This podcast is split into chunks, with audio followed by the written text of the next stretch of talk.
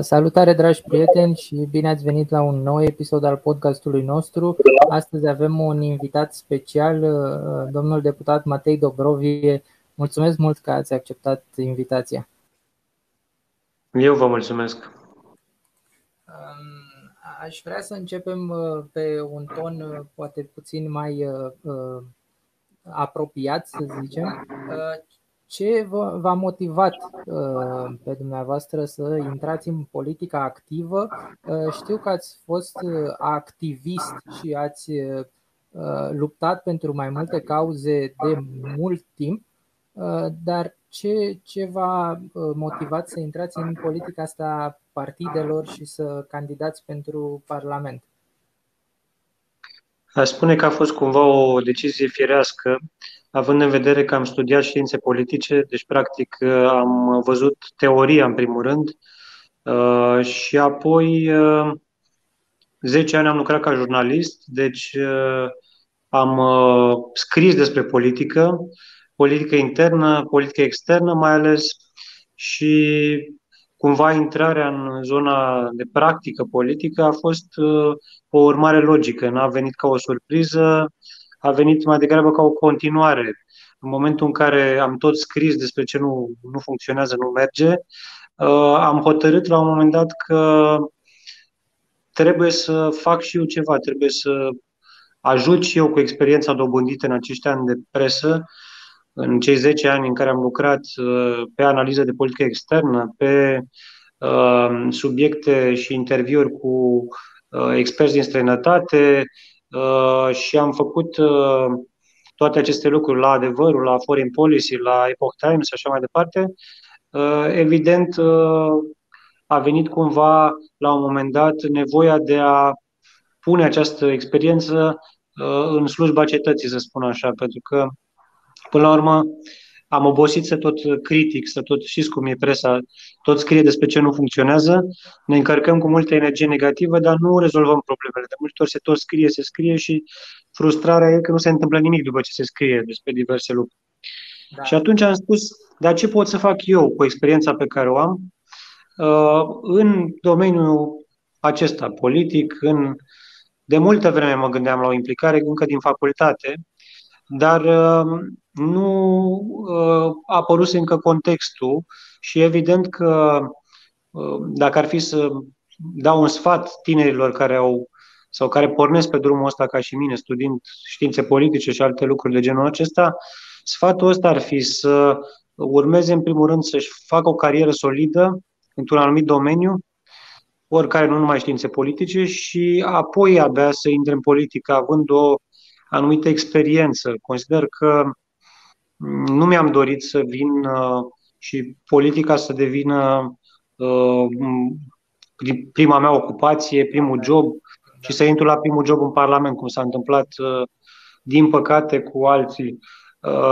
Am preferat să am o carieră de 10 ani în jurnalism și să vin cu o anumită experiență, expertiză și să încerc să o pun în slujba cetățenilor evident, pe domeniul meu, nu, nu pricepându-mă la toate cum se practică în România, ci uh, încercând să aduc ceva pe partea mea de politică externă. Uh, ați menționat și faptul că la un moment dat am virat și către zona civică, în sensul că da. experiența de la Epoch Times, un ziar, uh, să spun așa, uh, antisistem, uh, deosebit de ceea ce a însemnat trusturile mari la care am lucrat, cum e adevărul, mi-a dat posibilitatea de a uh, cunoaște, practic, într-o zonă de maximă efervescență civică, uh, dacă ne gândim la protestele pentru Roșia Montană și altele de acest tip, uh, colectiv și ce am mai avut în toată această perioadă legate de proteste legate de, de gazele de șist, de tăierile de păduri, toate aceste lucruri Uh, cât și libertatea pe care am avut-o acolo de a scrie și despre astfel de teme, uh, au, uh, m-au adus mai aproape de o implicare civico-politică. Totodată trebuie să spun și faptul că am scris destul de mult despre noile mișcări civico-politice din Europa, de la vremea respectivă, fie că vorbim despre mișcarea de 5 stele din Italia, fie că vorbim despre toate inițiativele mai, mai mult sau mai puțin trăznite, precum Partidul Piraților din Germania sau alte lucruri. Ideea mea era de a populariza sau de a vedea diferite modele din alte țări, uh, modele nu neapărat uh, ideologice, ci modele de organizare a unor mișcări care să pornească de jos în sus, grassroots, care să implice cetățenii simpli, nemulțumiți uh, de cum merg lucrurile, modele de organizare online, de mobilizare, cum ați văzut multe dintre aceste proteste s-au uh, organizat pe mijloacele de comunicare pe rețele sociale uh-huh.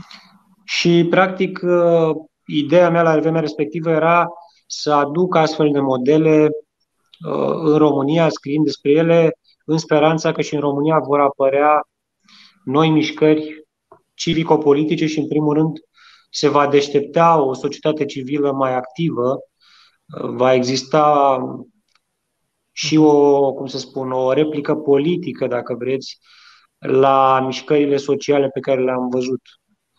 Fie că vorbim de protestele legate de Roșia Montană sau altele. La vremea respectivă am considerat că e nevoie de mișcări politice noi, de partide noi. Ulterior însă am realizat că noutatea nu este singurul lucru, nu este o condiție suficientă pentru, pentru ceea ce ne dorim să, să se schimbe în România.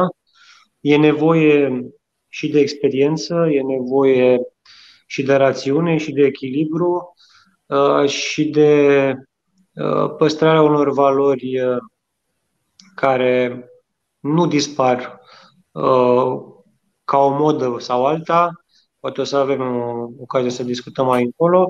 În orice caz, nu este suficient să, să ai oameni noi, cred că trebuie să ai oameni cu principii și oameni competenți.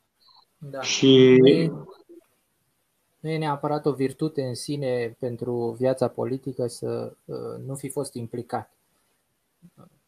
Exact, exact. Și faptul că nu ai participat, că n-ai fost implicat până acum, uh, poate să fie un uh, atu o, o perioadă, dar um, și aceste partide noi, până la urmă, uh, trebuie să se adapteze scenei politice și oricum devin partide mainstream cu trecerea timpului.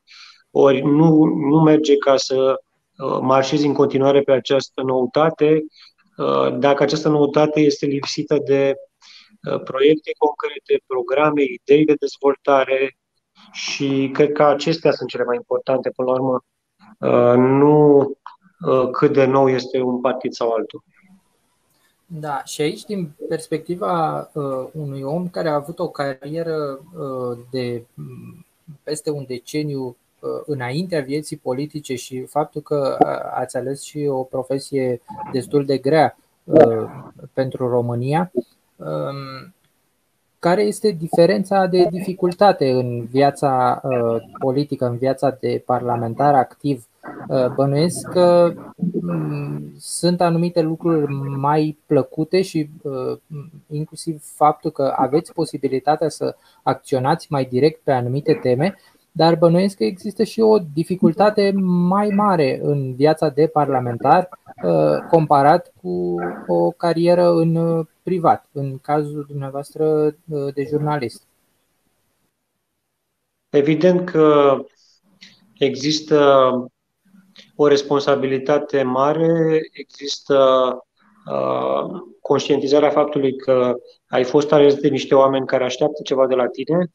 Uh, personal, cred că rolul principal al unui parlamentar nu este doar să propună legi, evident, să uh, elaboreze uh, propuneri legislative, ci și să comunice cu cetățenii, să preia diferitele lor probleme și să le aducă în atenția Uh, celorlalte autorități. Evident că parlamentarul nu poate să rezolve probleme legate de drumuri, de uh, care țin de administrația locală și așa mai departe, dar ce poate să facă prin instrumente specifice, uh, precum interpelări, întrebări parlamentare, poate să ridice probleme concrete semnalate de cetățeni către autoritățile competente. Și fie că vorbim despre cazuri în care am sesizat, am primit sesizări de la cetățeni pe baza proiectelor legislative pe care le-am depus, privind diferite situații de tulburare a liniștii publice prin zgomot, de probleme ale românilor de pretutinde, legate de cetățenie, legate de menținerea identității lingvistice și culturale, dacă vorbim de etnici români din Ucraina și din uh, alte țări, precum uh, Serbia și așa mai departe. Uh, deci, practic, ca, ca și parlamentar, ai, uh, după părerea mea, obligația ca aceste probleme să le ridici, uh, chiar dacă nu țin toți acești oameni care te sesizează de circunscripția ta, să le ridici către autoritățile abilitate, să fii ca un fel de interfață între uh, executiv, între guvern și autoritățile acestea și cetățean. Pentru că de ce? Pentru că tu îi reprezinți practic nu doar pe cetățenii din circumscripție, în cazul meu circumscripția 42 București, și având acest mandat, reprezintă în ansamblu uh, prin Parlamentul României toți cetățenii României. Practic, uh, prioritățile mele ca parlamentar în acești patru ani au fost legate de trei mari zone, să spun așa, în care am avut inițiative, interpelări și alte proiecte. În primul rând, o primă arie a fost legată de politicile pro-familie, de susținerea familiilor, apoi, deci de susținerea familiilor și de redresare demografică, a doua arie tem- tematică de priorități a fost uh, legată de românii de pretutindeni, uh, incluzându-i aici mai ales cu un accent deosebit pe Republica Moldova și pe comunitățile istorice. Uh, și, în al treilea rând, e vorba despre calitatea vieții, care, după părerea mea, este foarte importantă și afectează viața noastră a tuturor, fie că vorbim despre poluare fonică, poluare, uh, poluarea aerului uh, și așa mai departe. Uh, deci, aceste trei arii de priorități le-am avut în acest mandat. Am încercat să depun propuneri legislative, să mă consult cu instituțiile respective în elaborarea acestora, să transmit către autoritățile din aceste domenii Uh, preocupări ale cetățenilor sau uh, sesizări care mi-au parvenit și uh, evident că vreau să, să cred că aceste propuneri au avut totuși un ecou și măcar uh, o parte dintre ele au trezit o dezbatere uh, în uh, societate. Evident, parlamentarul are și acest rol uh, fundamental. uh, de a parlamenta, de a vorbi, de a dezbate. Și ca urmare, cred că este firesc să folosim această, acest instrument al cuvântului uh, și nu numai eu, ca fost jurnalist, mai mult cu scrisul decât cu cuvântul. Am continuat să mai scriu din când în când tot așa anumite reacții, comentarii uh, punctuale pe probleme de politică externă. Da, uh, și uh, o să intrăm puțin mai târziu și uh, în detaliile legate de inițiativele legislative pe care le-ați ridicat, dar a, aș vrea să vă întreb acum, uh, la început, dacă îmi permiteți, um, legat de uh, ieșirea dumneavoastră din USR.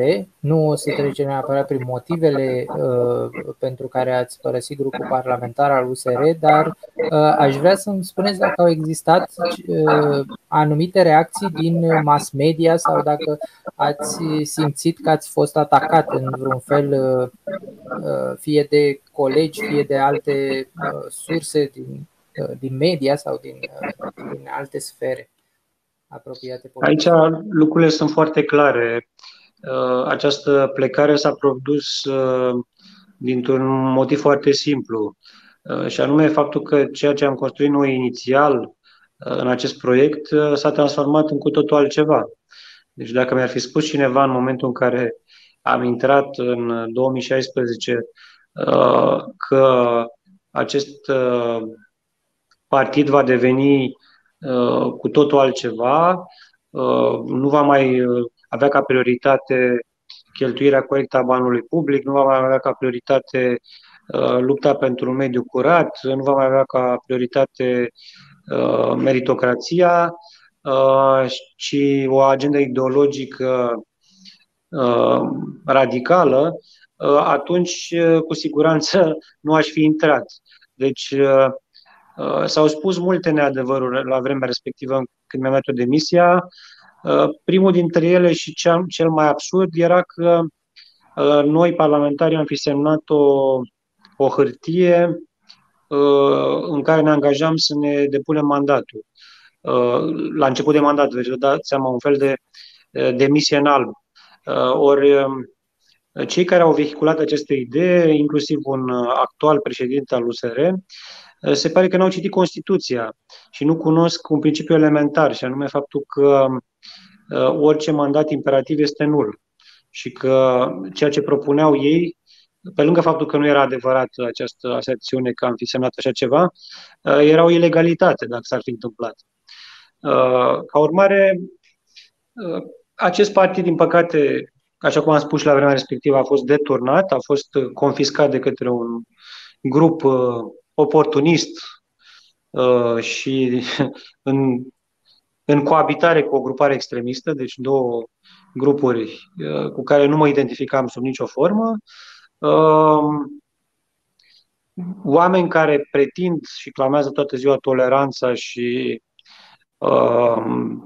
diversitatea erau profund intoleranți cu toți cei care gândeau altfel decât ei sau nu făceau parte pur și simplu din uh, tabăra lor, din gașca lor în interior. Deci pe, în interior era foarte rău să, să fii creștin sau să ai vreo opinie diferită de uh, tabăra aflată la conducere.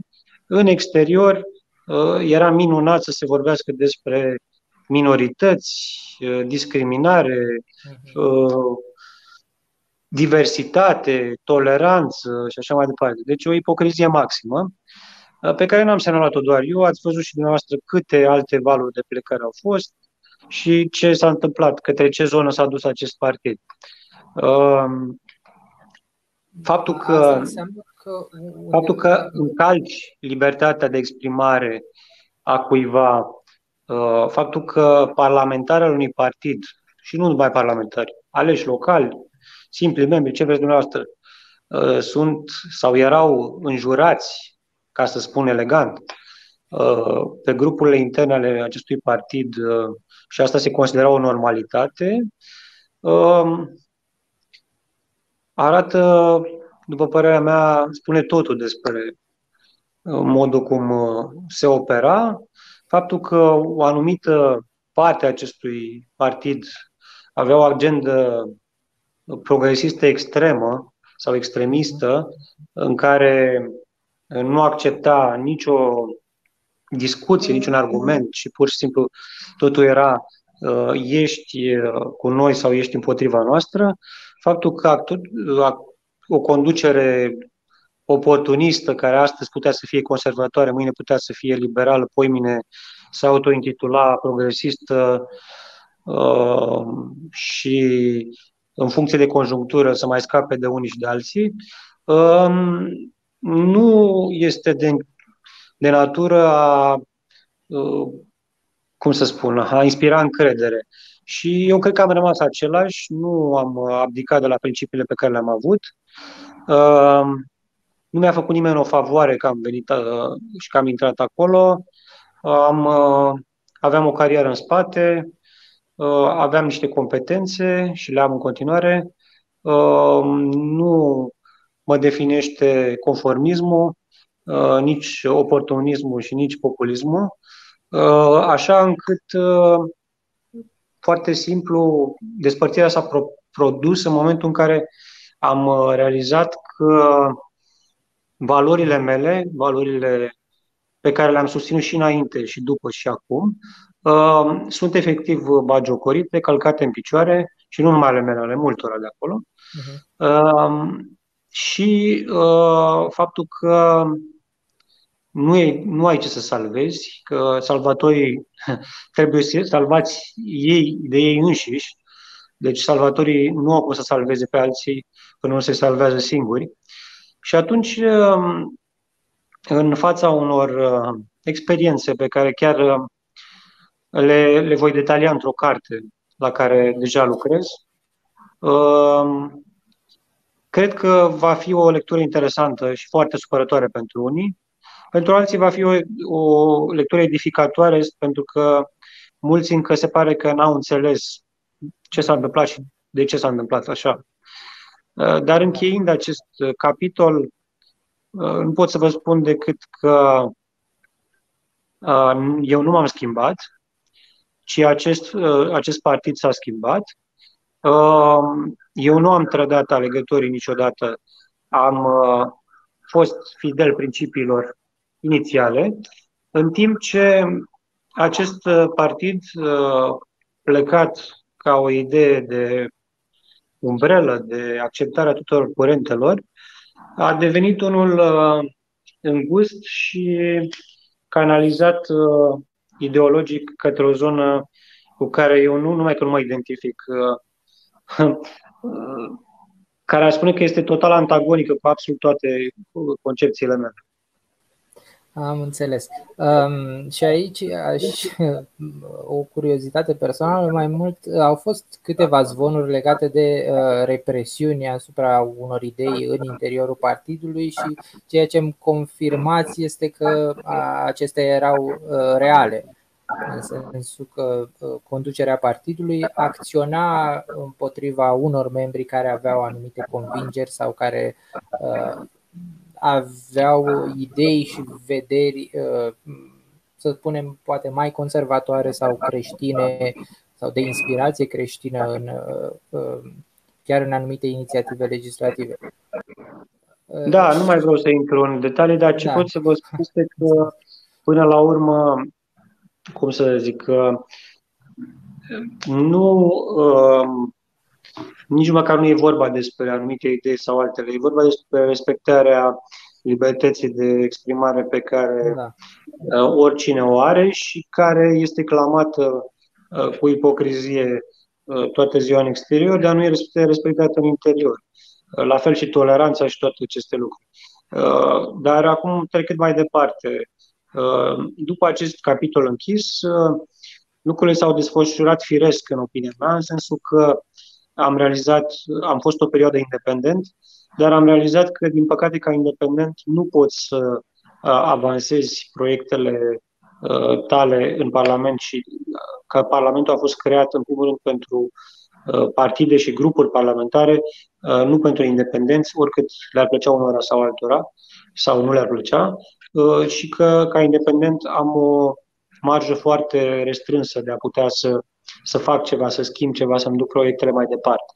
Eu mi-am continuat aceleași priorități pe care vi le-am enunțat uh, și m-am apropiat de Partidul Național Liberal pentru că am găsit acolo oameni care, care rezonam, care împărtășeau aceleași valori și uh, la plecarea mea și mai ales la uh, intrarea în PNL am fost atacat cu tot felul de etichete și cu tot felul de falsuri Uh, specific faptul că imediat după ieșirea din USR eu am spus ce am avut de spus, dar nu am intrat într-un uh, joc în care puteam să vin și aș fi putut să spun multe, dar nu, nu m-am dus la toate publicațiile mass media care mă chemau atunci uh, să fac scandal. Am preferat să dau mesajul, să spun ce am avut de spus și atât. Um, și nu regret decizia luată. A fost o decizie firească și Uh, consider că uh, este normal să uh, te asociezi cu oameni care au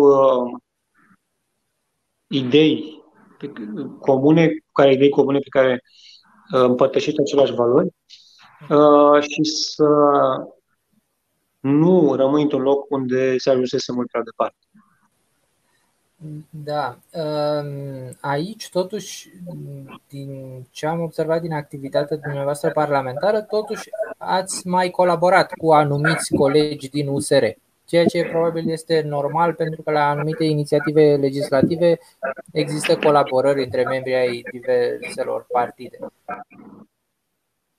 Da, evident, e o colaborare normală, dar ce vreau să spun este foarte clar că Uh, după ce am plecat, mi s-au lipit tot felul de etichete, care de care mai fantasmagorice, s-a încercat discreditarea mea și pe unele publicații, uh, punând niște diferite etichete, etichete care tot veneau din uh, și mi, mi se puneau și când eram în USR, adică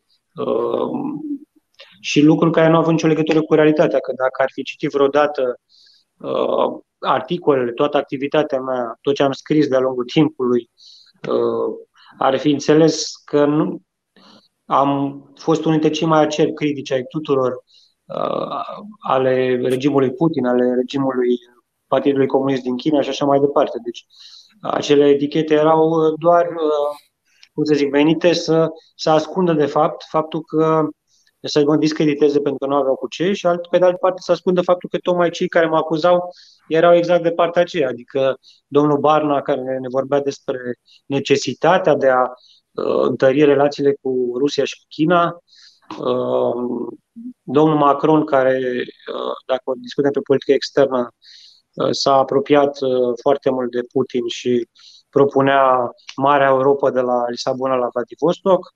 Uh, deci, uh, acești progresiști, așa zis, și apărători, mari apărători ai liberalismului și pro-europenismului sunt, de fapt, primii pe care îi găsești uh, îmbrățișându-l pe Putin și fiind adevărații proruși, nu cei pe care îi acuză ei uh, total nefundamentat uh, că ar fi în acea zonă. Deci, iar aici confuzia este majoră.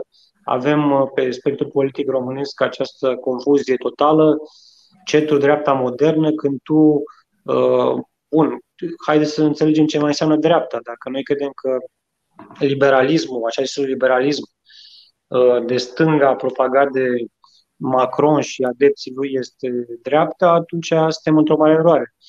Uh, dacă nu înțelegem lucrul simplu că dreapta înseamnă liberalism economic și conservatorism social, iar nu, nu înțelegem ce înseamnă dreapta. Uh, dreapta modernă nu există după părerea mea. Iar este o iluzie. Este ca și cum ai spune că există și o dreaptă veche sau uh, o dreaptă retrogradă, așa vor cei de la USR să, să insinueze. Dreapta modernă nu există, există dreapta și atât. Uh, nu, e, nu e nici modernă. Chestiune de branding. Da, numai că Uh, iar este o confuzie întreținută și întreținută de niște oameni care, până la urmă, nici nu prea au noțiuni elementare de o ideologie politică, uh, neînțelegând oricum mare lucru nici din liberalism și nici din alte lucruri, uh, pentru că lucrurile sunt simple aici. În momentul în care principiile sociale nu au nicio legătură cu Uh, conservatorismul social cu creștin-democrația, ci cu o zonă de extremă stângă uh, spre uh, progres, extremist progresistă, acestea, sau mai bine zis neomarxistă, această, această agendă de promovare agresivă a agendei LGBT și așa mai departe, este numai un apanaj al stângii extreme, niciodată al dreptei. Uh, deci, uh, și aici se vede încă o dată diferența între un partid care are totuși rădăcini istorice, favoritorii Marii Uniri, o dimensiune națională clară, uh, care poate să înglobeze și cred că are potențialul mare să atragă creștini democrați, conservatori și liberalism clasic, trei curente importante, și un partid care clamează că este de dreapta, de fapt atrage numai stânga. Da, și aici discuția este uh, foarte largă, mai ales că la noi nu au existat foarte multe dezbateri legate de ideologii și nu cred că partidele au fost, cel puțin până în ultimii ani, nu s-au axat neapărat pe o anumită ideologie sau nu au încercat să aibă o clarificare ideologică. De asta probabil că există și o tentație să ne ducem către lideri din Europa și să luăm aproape cuvânt cu cuvânt ideologia partidului care e de succes în acest moment. Da, n-aș, n-aș fi foarte sigur de succesul acestei mișcări, dat fiind că totuși Emmanuel Macron a pierdut alegerile europarlamentare în fața lui Marine Le Pen și a Frontului Național. Um, deci nu a reușit să-i convingă pe francezi. La nivel de alegeri locale, iar al Marș nu a reușit să se înrădăcineze ca o mișcare națională, să zic așa, în dauna partidelor uh, establishmentului, fie că vorbim de le, le republicani sau de formațiunile de stânga. Uh, deci acest uh, succes poate fi oarecum relativ. Da, poate fi efemer. Și am mai văzut cazuri de președinți francezi care au avut un singur mandat și nu au rămas neapărat uh, importanți în istoria țării. Ne mai vorbim despre marile proiecte pe care în momentul de față uh, nu și le-a dus la bun sfârșit uh, și în care populația nu, a, nu prea a fost consultată. Dovadă și ceea ce s-a întâmplat cu protestele vestelor galbene și cu toată această mișcare care a fost extrem de puternică și nemulțumirile continuă să fie Uh, majore, adică pe cât de multă putere și încredere s-a investit uh, inițial în această mișcare, cred că uh, ea deja începe să-și arată limitele. Da. Um, și aș vrea să revenim un pic la uh, Parlamentul nostru. Um, că am vorbit despre valori uh, creștin-democrate și valori liberale, liberalism clasic avem parlamentari care uh, sunt uh, nu neapărat devotați, dar care uh, au cu adevărat uh, valori creștin-democrate și care uh, luptă pentru ele? Sau, uh, în general, ideologia și uh, lupta pentru anumite idei e o chestiune secundară în Parlamentul nostru? Uh din păcate, nu avem o clarificare ideologică în momentul de față uh, foarte, clar, uh, foarte pregnantă, să zic. Uh, ar fi nevoie, cred, de mult mai multe dezbateri și cred că această clarificare ideologică însă va, încet, încet se va produce. Se vor stabili mult mai bine identitățile fiecărui partid și diferențele dintre ele, pentru ca oamenii să înțeleagă care este cu adevărat ce înseamnă dreapta, ce înseamnă stânga. Uh, la un moment dat, aceste, acest clivaj părea uh, depășit, sau așa ni s-a spus că este depășit. Ei, iată că nu este chiar depășit și uh, mai vine un alt clivaj peste el care este mult mai actual, aș spune, care de-abia e la început această bătălie și în România, dar uh, se accentuează și acest clivaj este între aceste forțe conservatoare creștine uh, și cele progresiste, neomarxiste, ateiste și așa mai departe. Uh, deci, cred că acest clivaj între așa ziși progresiști așa zis, și conservatori, creștini, democrați și așa mai departe, va fi viitorul clivaj care va uh, fi mai puternic de cel, decât cel între stânga și dreapta. Pentru că la nivel de diferențe economice ați văzut că de foarte multe ori uh, există uh, diferențele se reduc și datorită unor sau din cauza unor conjuncturi uh, obiective până la urmă privind starea economiei, unor uh, constrângeri bugetare și așa mai departe. Dar uh, Pe de altă parte, în ceea ce privește sfera socială a valorilor, lucrurile sunt clare și aici va fi bătălia viitorului, fie că ne place sau nu ne place. Aici se va da, ca și în Statele Unite, ca și în alte zone ale lumii, această bătălie. Vorbim mai devreme despre parlamentari care au valori de dreapta, creștin-democrate sau apropiate de liberalismul economic. Știu că dumneavoastră ați lucrat la mai multe inițiative legislative legate de familie, de încurajarea natalității sau de copii fără părinți. Ne puteți da mai multe detalii? Da, ideea e principală uh, în ceea ce propun este următoarea și e o idee simplă până la urmă. Faptul că degeaba discutăm despre pensii, despre uh, tot felul de alocații și de alte măsuri uh, și chiar despre dezvoltarea economică, companii și așa mai departe, atâta vreme cât nu mai avem oameni în țară. Deci, uh, cred că prioritatea numărul 1, dacă nu 0, a României ar trebui să fie în momentul de față relansarea demografică.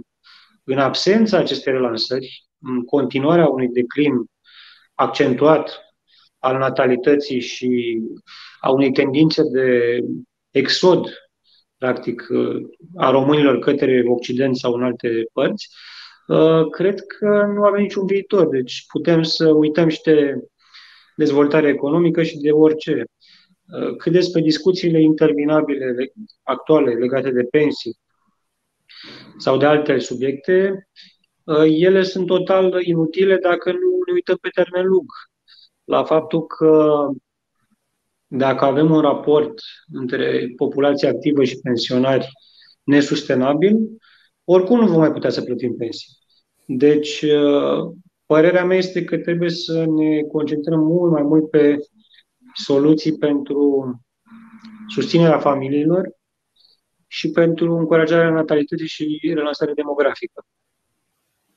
Și dacă ați dori să intrați în detalii în ceea ce privește una dintre inițiative, care vă este mai apropiată sau pe care doriți să o discutați pe larg? Da, uh, sunt mai multe inițiative. În primul rând am depus o inițiativă privind protecția și promovarea familiilor numeroase. Aceasta înseamnă, practic, familii numeroase sunt definite, familiile numeroase sunt definite pentru prima oară în legislație, ca fiind familii formate din uh, doi părinți uh, și minim trei copii, deci familie cu minim trei copii, uh, trei sau mai mulți, uh, și aceste familii să primească un certificat de familie numeroasă. Pe baza acestui certificat, ele obțin de la autoritățile locale un card public de beneficii și prin acest card de beneficii au acces la reduceri și la uh, anumite uh, servicii și produse, fie că vorbim de domeniul educației, de domeniul sănătății, uh, fie că vorbim uh, de reducerile pe transport, feroviar și așa mai departe, uh, și uh, alte propuneri legislative, ca să le descriu pe toate pe scurt, uh-huh au vizat, uh, într-adevăr, am plecat de la realitatea că în România există peste 50.000 de copii uh, în sistemul de protecție specială, deci copii instituționalizați, copii care toți își doresc o familie, statul plătește foarte mult pentru acești copii și nu este cel mai bun îngrijitor al lor. Toți acești copii uh, pot să-și găsească o dezvoltare mult mai bună, mai armonioasă în uh, familii și de aceea am propus uh, o lege de îmbunătățire a plasamentului familial uh, și a adopției, în măsura în care am considerat că aceste două variante nobile, pentru cei care doresc și pot să crească acești copii, pentru familiile care doresc și pot să o facă, sunt un mare ajutor și pentru stat, pentru că îl degrevează de o povară financiară și pe de altă parte și pentru copii este mult, mult mai bine să crească într-un mediu în care primesc afecțiune și sunt îngrijiți mult mai bine. Uh, ca urmare, și aici am propus uh, facilitarea procedurilor, pentru că în momentul de față sunt foarte greoaie, în momentul în care vrei să iei un plasament sau să adopți un copil. Am propus uh, termene clare, astfel încât să nu se mai poate tergiversa timp de ani de zile uh, deschiderea procedurii de plasament sau de adopție pentru acești copii și ei, practic, să rămână în sistemul de protecție până la vârste mari, la care nu mai sunt adoptați, nu mai, șansele lor de a fi adoptați scad foarte mult. Uh, am introdus inclusiv sancțiuni pentru directorii de lege ASPC-uri care nu fac aceste, nu deschid aceste proceduri în timpul, în termenul legal. Da. Deci, așa, după aia am avut o inițiativă legislativă care a vizat uh, ceea ce înseamnă, practic, uh, extinderea concediului paternal, deci tatăl să poată să o ajute pe mamă imediat după nașterea copilului, când mama este vulnerabilă și să poată să stea mai mult timp acasă. Această inițiativă venea și în, uh, să zic, în completarea unei, uh, sau în perspectiva unei directive europene care oricum ne obligă uh, ca în timp de trei ani să dăm cel puțin 10 zile de concediu paternal toate statele Uniunii Europene, cel puțin 10 zile de concediu paternal sau concediu pentru tătici da. uh, obligatoriu. De ce această extindere? În momentul de față avem doar 5 zile care sunt plătite de angajator. Mhm. Eu am propus o formulă în care primele 5 zile să fie plătite tot de angajator, dar restul să fie uh, plătite de, de către stat, pentru că, până la urmă, vorbim despre o încurajare a iar a natalității, a creării cadrului ca tatăl să poată să ajute mama în primele săptămâni, să înregistreze copilul, să facă cumpărături, să facă tot ce trebuie. Ca urmare, și această inițiativă vine cumva în sprijinul, așa cum spune și directiva de altfel, acestui echilibru, dacă vreți, între viața profesională și viața personală. Și acestea au fost da. câteva dintre inițiativele pe care le-am avut pe domeniul politic pentru familie. Au mai fost și altele referitoare la uh, susținerea, de exemplu, femeilor aflate în criză de sarcină. Uh, de fapt, au fost și demersuri uh, pe lângă Ministerul Muncii în încercarea de a înțelege dacă se pot uh, deschide și în România uh, centre uh, specializate de consiliere pentru femei în criză de sarcină. Din perspectiva unui parlamentar care se află la primul mandat, toate aceste inițiative au nevoie de mm, foarte multă tracțiune din partea Parlamentului pentru a fi votate și adoptate. Cât de dificil este să obțineți acordul colegilor? Este greu, mai ales într-un parlament uh, dominat de PSD, în care multe inițiative erau respinse doar pentru că nu veneau de la PSD, veneau de la opoziție sau să zic de la alt partid. Uh, pe de altă parte, am introdus niște proiecte importante care cred că merită discutate și reluate în următoarea legislatură.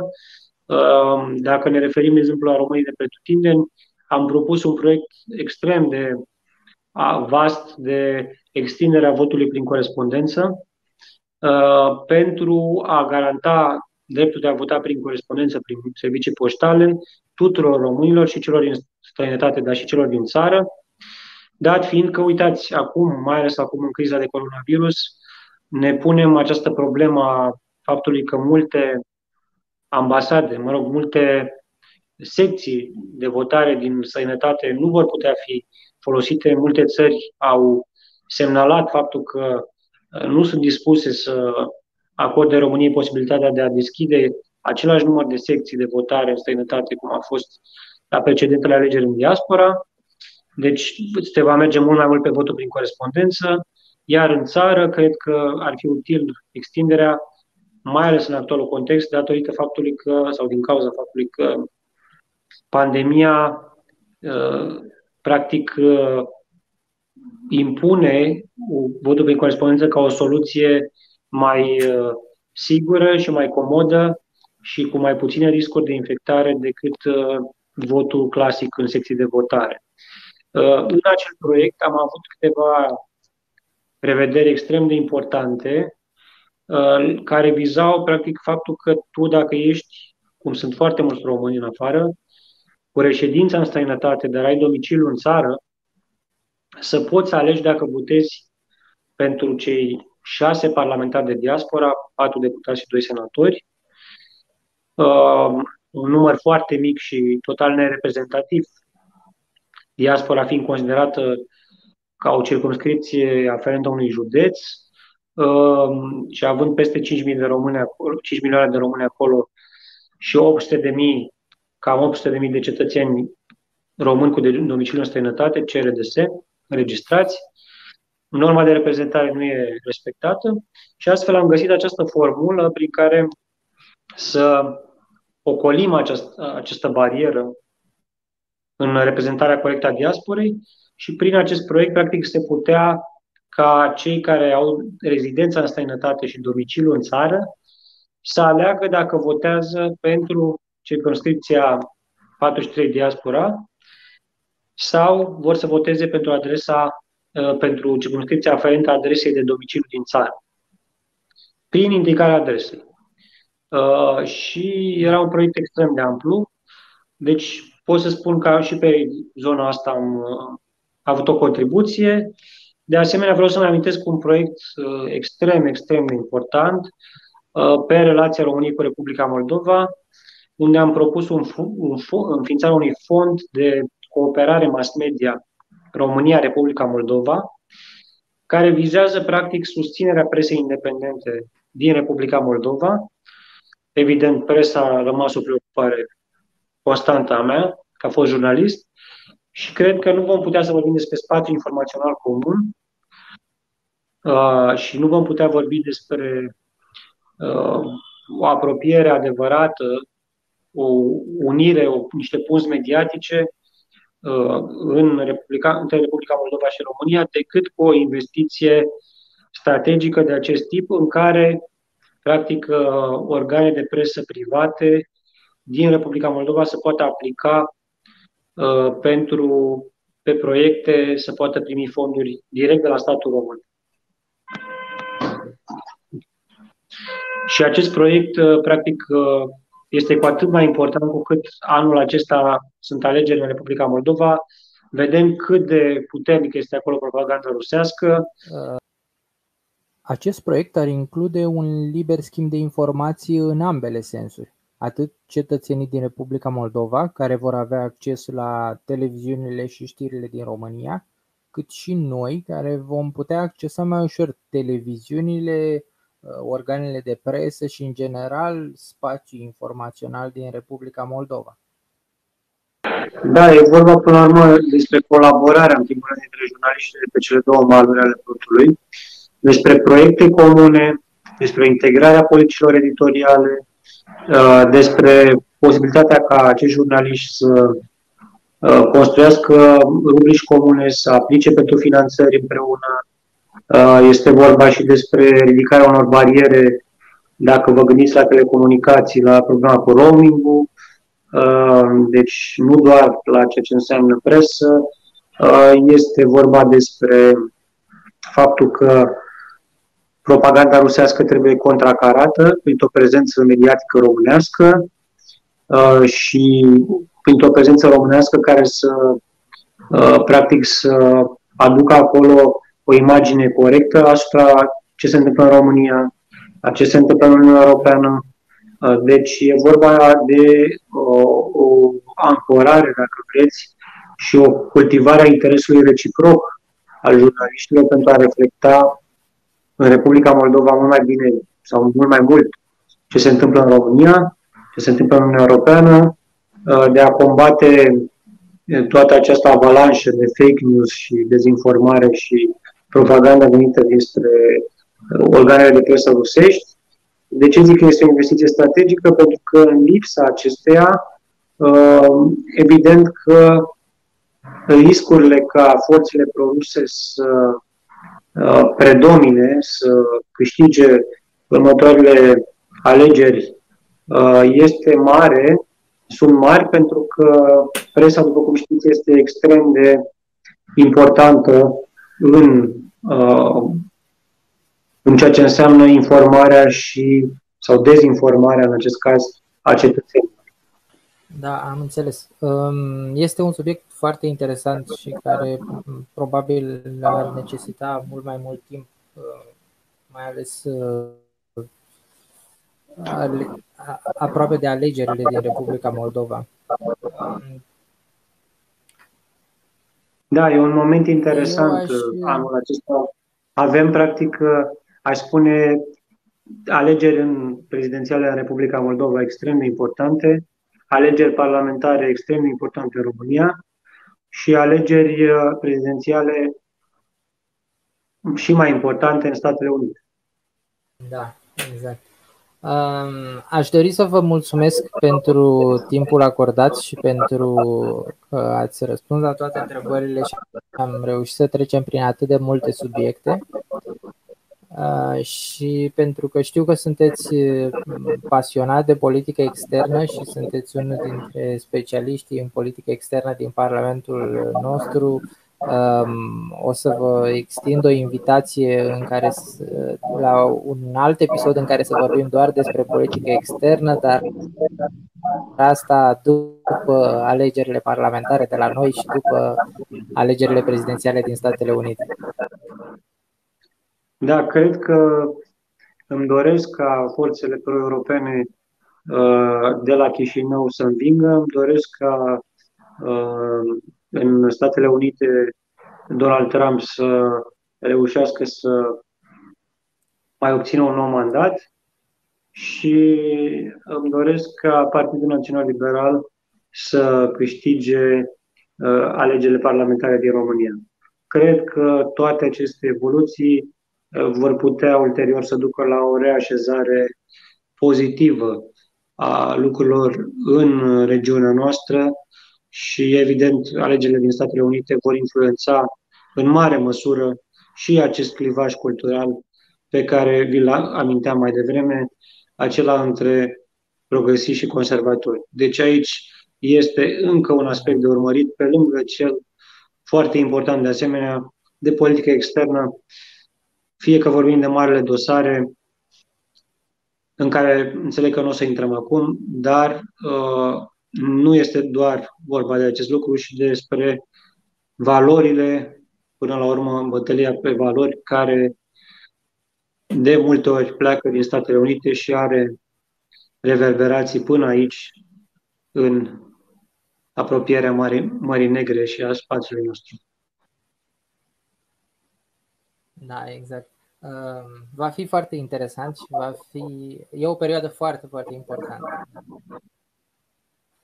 Vă mulțumesc mult pentru timp și sper și că a fost util și pentru ascultătorii noștri.